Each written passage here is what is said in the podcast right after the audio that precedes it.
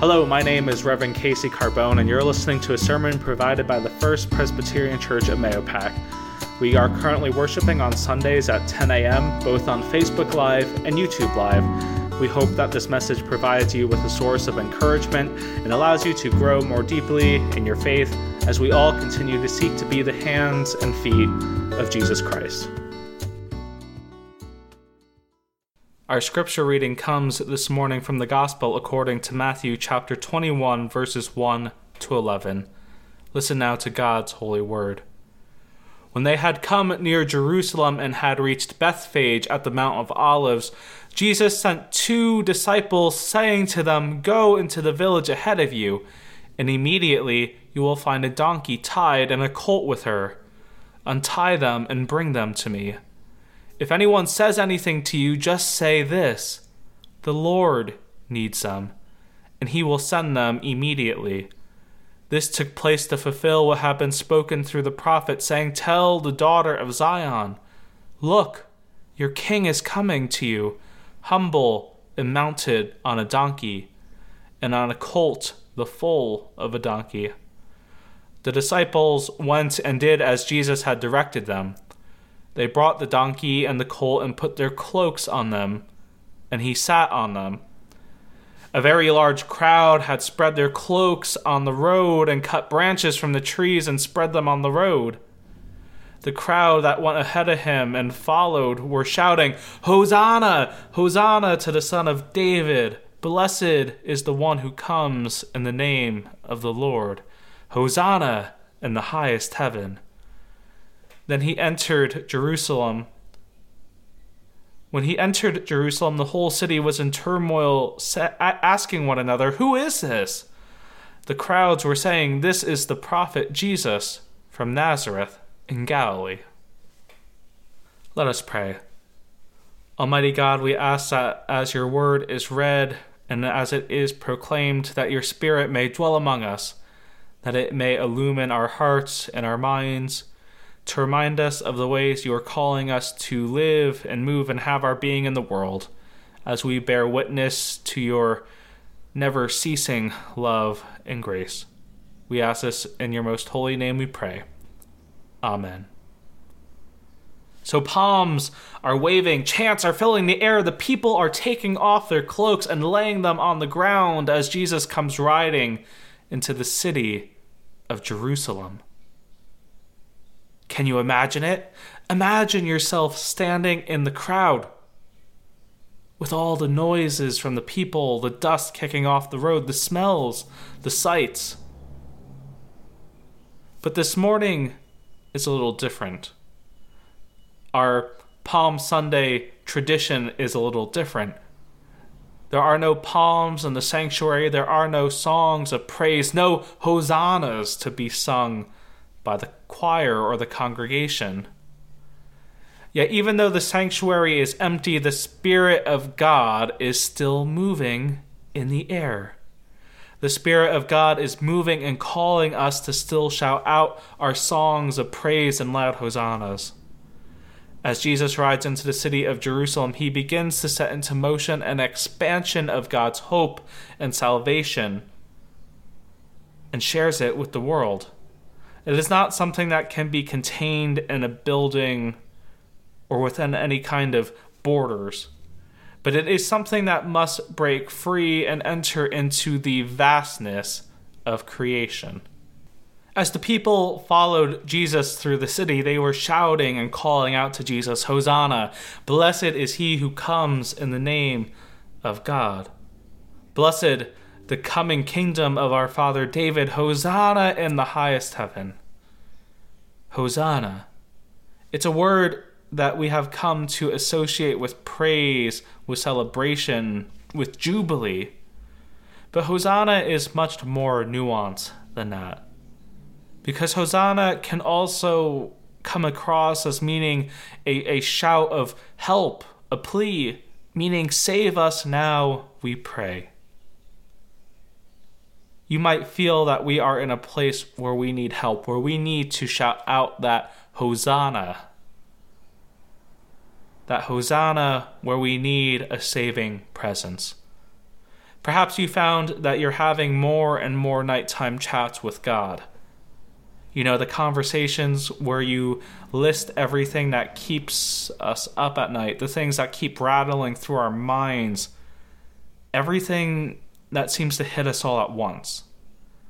And if you find that you're in that position right now, I encourage you to reach out to either myself or one of the elders or deacons or someone who you can trust because you aren't alone. And you are someone who is just as much loved, a beloved child of God. It doesn't have to face these things by yourself.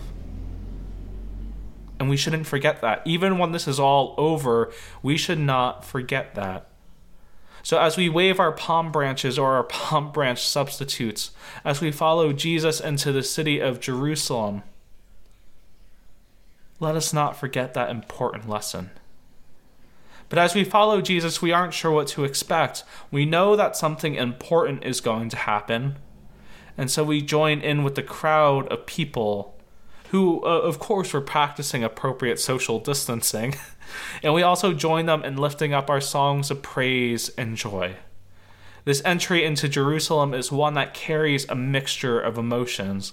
There is hope, there is comfort, anticipation, but there is also a sense of unease, perhaps a sense of heavy hope that weighs especially on the mind of Jesus.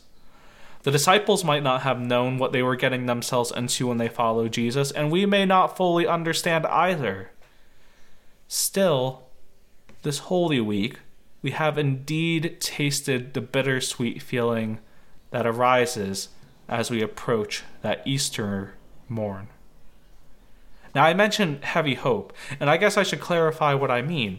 I'm talking about the kind of hope that is everything we could want, but there's a catch. Jesus knew what this heavy hope was as he rode into Jerusalem, knowing full well that the unfolding events would end with his crucifixion on the cross. And we now have a taste of what that kind of heavy hope is as well. So much has been given up this season. So much has been given up in order to keep ourselves and others healthy and safe. So much has been given up that it means we are not able to even gather in person during this high holy season. But there has been much that has been gained as well during this time.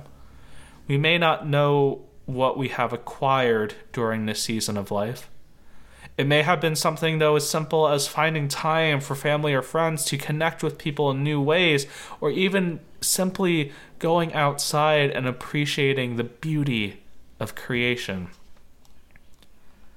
I often think of Heavy Hope as being that part in an action or hero movie where the main protagonist turns to their companion and tells them that the only way their plan is going to work is if they sacrifice themselves or if they do this really dangerous stunt which afterwards, depending on the movie, usually ends with a scene where people are celebrating and their lives find a way to start again. In those moments of tension, we must look for the hope that is coming for all of us. I see this hope, and I hope you see this hope as well. I see this hope in the stories about business owners or veterans who run distilleries and make hand sanitizers for hospitals, for people who are at risk.